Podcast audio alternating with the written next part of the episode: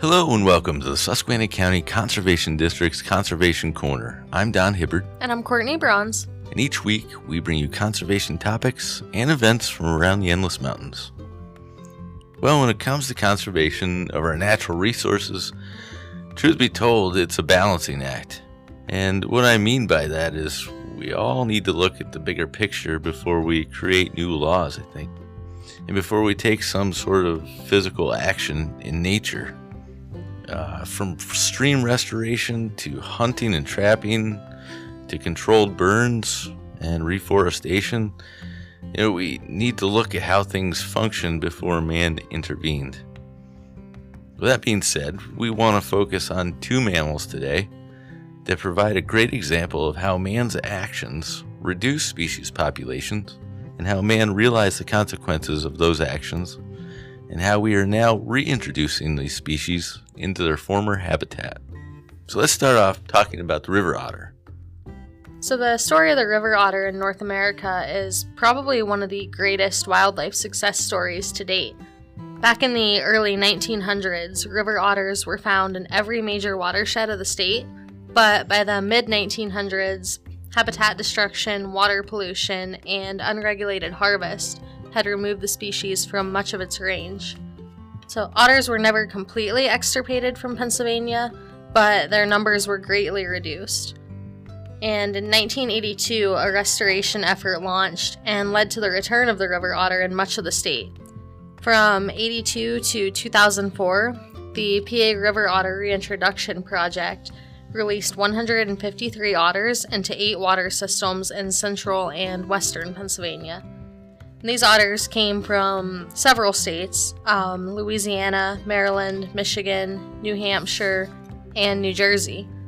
And Pennsylvania was one of the 21 states during this time to reintroduce more than 4,000 otters.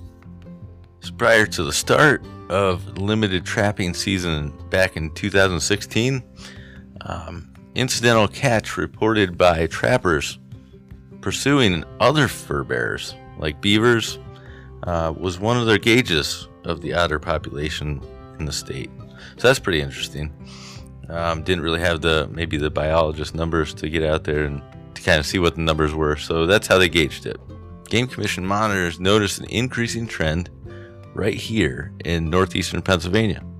Currently, otter populations occupy all major river systems in the state, and that includes the Delaware, the Susquehanna, uh, the Allegheny, and the Youghiogheny River support sustained otter populations and act as a travel corridor for new populations to disperse and expand. Otters, as it turns out, are very curious and playful. Uh, they're often found sliding around in ice and snow and shooting down muddy banks. I've seen that before into streams, rivers, playing with the food, and even wrestling each other. Otters obtain most of their food, as it turns out, from the water. Uh, they like to eat minnows, sunfish, suckers another one they like to eat, carp, trout. Uh, those are their favorites, anyway. They also like to eat frogs, turtles, uh, snails, mussels, crayfish, and the list goes on. They even get a few plants in their diet. Otters have incredible eyesight below the water. They also have a keen sense of smell, as it turns out, and a set of long, sensitive whiskers to serve as sense organs. This comes into play when they're searching for food in the murky or turbid waters. Lucky for the otters, predation's not common for them because few predators can catch an otter. So, otters are generally too swift and agile to be caught in the water, but they're also able fighters if they're cornered on land. They have tremendous strength, um, great reflexes and endurance, and sturdy teeth and powerful muscles. When it comes to food, otters don't store food for winter, nor do they hibernate. So, if lakes or rivers are frozen, they'll swim under the ice to find their food, and they breathe on the surface of open water, or in their dens, or from air pockets against the underside of the ice. So, otters are typically more sedentary in winter than in summer, especially during the extreme cold spells. Me too. Lack of food supply in the winter might even force individuals to cover as much as 50 miles of stream over the season, which, when you think about it, that's a lot of water. Yeah, it is. Well, it turns out otters are also they're fast and graceful swimmers, and they can travel underwater for at least a quarter mile, which is pretty surprising. And they don't have to come up for air. Um, they can also dive 35 to 50 feet and they stay submerged for up to four minutes. And you might wonder how this is possible. So, while underwater, valve like structures seal the otter's ears and nose. And as pulse rate drops, which slows the blood and oxygen circulation, they end up sleeping in their dens on the edges of lakes and rivers and streams. And these dens could be excavations under tree roots or even rock piles abandoned beaver dams, so they come in handy as well, or even muskrat burrows. Typical den has an underwater entrance hole, a living space above water, maybe their living room, and several air or exit entry holes on dry ground.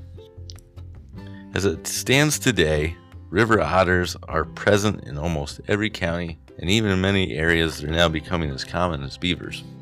So, the next species we want to cover is the fisher. The fisher is also known by several other names, such as the black cat, fisher cat, tree otter, tree fox, and weejack, and they were distributed across most of Pennsylvania except the southeastern corner prior to the deforestation of most of the state in the 19th century. So the last known fishers in Pennsylvania were found in Clearfield, Elk, Cameron, Clinton, Potter, and Sullivan counties and historic reports from fur dealers and shippers suggest that prior to fisher extirpation, relatively few fisher pelts were traded. So, due to the secretive nature of the fisher and the scarcity of records and accounts during the 19th century, it's really hard to tell exactly when the fisher was extirpated from the state. Let's stop there for a second talk about extirpation because it's a, um, it's a word you don't hear too much and it just simply means they're gone. They're no longer there. So there's no trace of them anymore, um, no population, no breeding population. But it doesn't mean they're extinct. Correct. It just means that they're not found in that region anymore. So in 1969, a reintroduction program for the fisher was launched in West Virginia and this reestablished population gradually spread throughout West Virginia, up into Maryland, Virginia, and southwestern Pennsylvania. A New York reintroduction effort moved 30 fishers from the Adirondacks into the Catskills, and that population eventually expanded into northeastern PA. And during 1994 to 1998, through a joint project between the Pennsylvania Game Commission, the Pennsylvania State University, and the Department of Conservation and Natural Resources, 190 fishers were reintroduced in six sites in northern Pennsylvania. So today, fisher populations are well established and increasing throughout much of the state. So, where do they live? So, it turns out fishers tend to occupy forests, uh, primarily with abundant downed woody debris. So, that's the, the older forest, is what they like. Um, they like the structures on the forest floor. They're good climbers. They typically avoid areas lacking overhead cover, but the degree to which the fisher will tolerate forest fragmentation and human encroachment has not been well studied. Despite their name, fishers rarely consume fish, um, or any other aquatic organisms for that matter. Fishers are renowned for their ability to prey on porcupines, we'll stop there for a second and we'll talk about that. Um, probably in the last 20 years, I think I've seen a lot more porcupines than I've ever seen. Um, I think that can be said for people across the spectrum in this region. But I noticed the population going down, and that's thanks to the Fisher reintroduction. So it's pretty cool because uh, there's really no real predators around here for porcupines. Uh, or at least there didn't used to be. Now there is. Yeah, fishers are unique in the way that they can catch porcupines and somehow manage to eat them without getting any quills in them. It takes some skill. So, besides porcupines, they also eat small mammals, reptiles, insects, fruits, and a mushroom now and again. When they consume fruits of shrubs and trees during the summer, they serve as mammalian seed dispersers in forest ecosystems. As populations have increased, the Game Commission has adopted a scientifically based, highly conservative management plan to ensure that the fisher will remain an important forest carnivore in Pennsylvania forests. Well, I think those are two really awesome success stories for Pennsylvania and really good examples of you know, successful wildlife management in general. Yeah, absolutely. Do we have some events today? We do. So, Salt Springs State Park has a lot of events coming up. Um, Sunday, March 1st, which is this coming Sunday at 1 p.m., it'll be First Day Hike Revisited again. So, it's a good chance to come out of hibernation and start the month off with an invigorating hike. Um, Salt Springs will provide snowshoes and poles if necessary. Just wear your winter boots. And they welcome all hiking levels. The fee is $5 or 15 for a family, and it's free for members. And then on Saturday, March 7th at 6:30, they're also hosting a full moon hike. It's a chance to get out and explore the park by the light of the moon.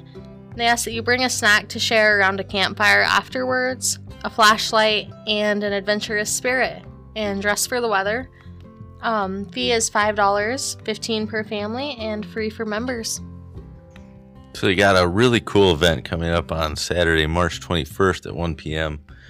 Hellbenders and other salamanders. And I don't know if you remember, but we talked about Hellbenders on this show before. You can check out that podcast on our website. But uh, they're covering the Eastern Hellbender and other salamanders. Uh, so the Eastern Hellbender is the largest salamander in the United States. Devin Welch will present his volunteer work on the Hellbenders and will incorporate general information on many of the other local salamander species, including their identification and lifespans. Live species will be on hand so you can check them out, and the presentation will be followed by a salamander hunt and a vernal pool search for eggs. We also talked about vernal pools on the show before. Um, so the fee for that one is $5. Members and kids are free, so bring your kids out. They're free to that event. Uh, the last event we'll talk about today is Sunday, March 22nd at 1 p.m. It's a tree pruning class. And you know, March is the perfect time to prune your fruit trees. Uh, so they focus on several different species. Retired forester Jim Kessler will be there to discuss and demonstrate the why, the where, the how, the what, and when to cut. Bring your questions. The tree discussion is interactive Jim's very knowledgeable about trees, so you get all your questions answered, I'm sure, at that event. Uh, the fee for that event is $10 and members are $5. Did you know the Susquehanna County Conservation District is on Facebook and Instagram? You can find our social media links right at the top of our website's homepage. If you have questions related to today's show, you can contact the Conservation District by calling 570 782 2105. If you missed a portion of today's show, you can go to our website, www.suscondistrict.org, and find our Conservation Corner page with past episodes, links to information about past episodes, and a contact form where you can reach out and ask questions or make comments about the show. You can even suggest ideas for future shows. Just want to remind everybody as well that we have a seedling sale going on right now. Uh, it's advertised in Mulligan Shopping Guide just this week, but we do have it on our website as well. We also have a contractor and loggers workshop coming up, and that'll be March 25th. Um, you can find details on our website. You can register there. Anybody who does earth moving or takes care of um, dirt and gravel roads uh, municipality workers, bloggers, contractors, uh, anybody who's interested in learning more about conservation practices, I would encourage to sign up and attend. You've been listening to the Susquehanna County Conservation District's Conservation Corner. I'm Courtney Bronze. And I'm Don Hibbert saying, enjoy the outdoors.